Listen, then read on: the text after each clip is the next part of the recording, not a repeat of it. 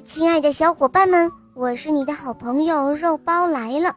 今天啊，我要给大家讲一个可爱的故事，叫做《大象来做客》第一集。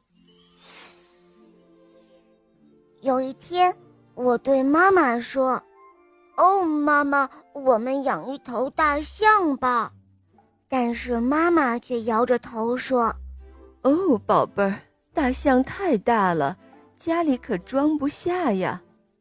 我看了看卫生间的浴盆，又看了看房间里的小床，呃，大象好像真的没法洗澡，也没法睡觉。可是，哦，我真的很想养一只宠物。哦，妈妈，那我们养一只猴子吧，这样总可以了吧？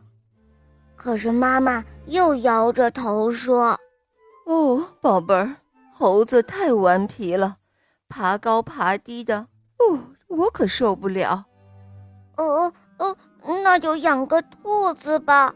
隔壁的小毛家里就养了两只小兔子呢。”“哦，但你要明白，养宠物可不是一件容易的事情哦。”妈妈怎么说都不同意。这天是周末的日子，我在房间里看一本图画书。突然，窗外伸进来一条长长的象鼻子。哇，大象来做客了吗？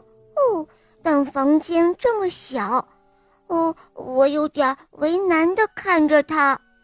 可是，呃，不知怎么搞的，大象就这样进来了，房间却显得一点儿也不拥挤。大象一会儿表演喷水，一会儿又表演溜冰，还让我在它的长鼻子上滑滑梯呢。哦，宝贝儿，你在房间里干什么呢？嗯？妈妈拍着门问道：“哦，我在玩积木呢。”于是我把积木弄得哗啦啦作响。哦，可不能让妈妈知道房间里来了一头大象。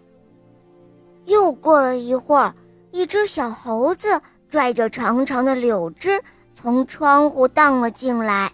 哇，小猴子也来做客了吗？他一会儿表演杂技，一会儿跳上了吊灯做鬼脸，逗得我哈哈大笑。哦，宝贝儿，你在里面做什么呢？啊，妈妈又拍着门问道。哦，妈妈，我在翻跟头呢。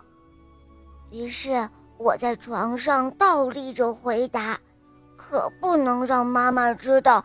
我的房间里来了一只小猴子。好了，小伙伴们，这一集就讲完了。你们来猜一猜，下面我的房间里还会有谁来做客呢？赶快留言告诉我哟！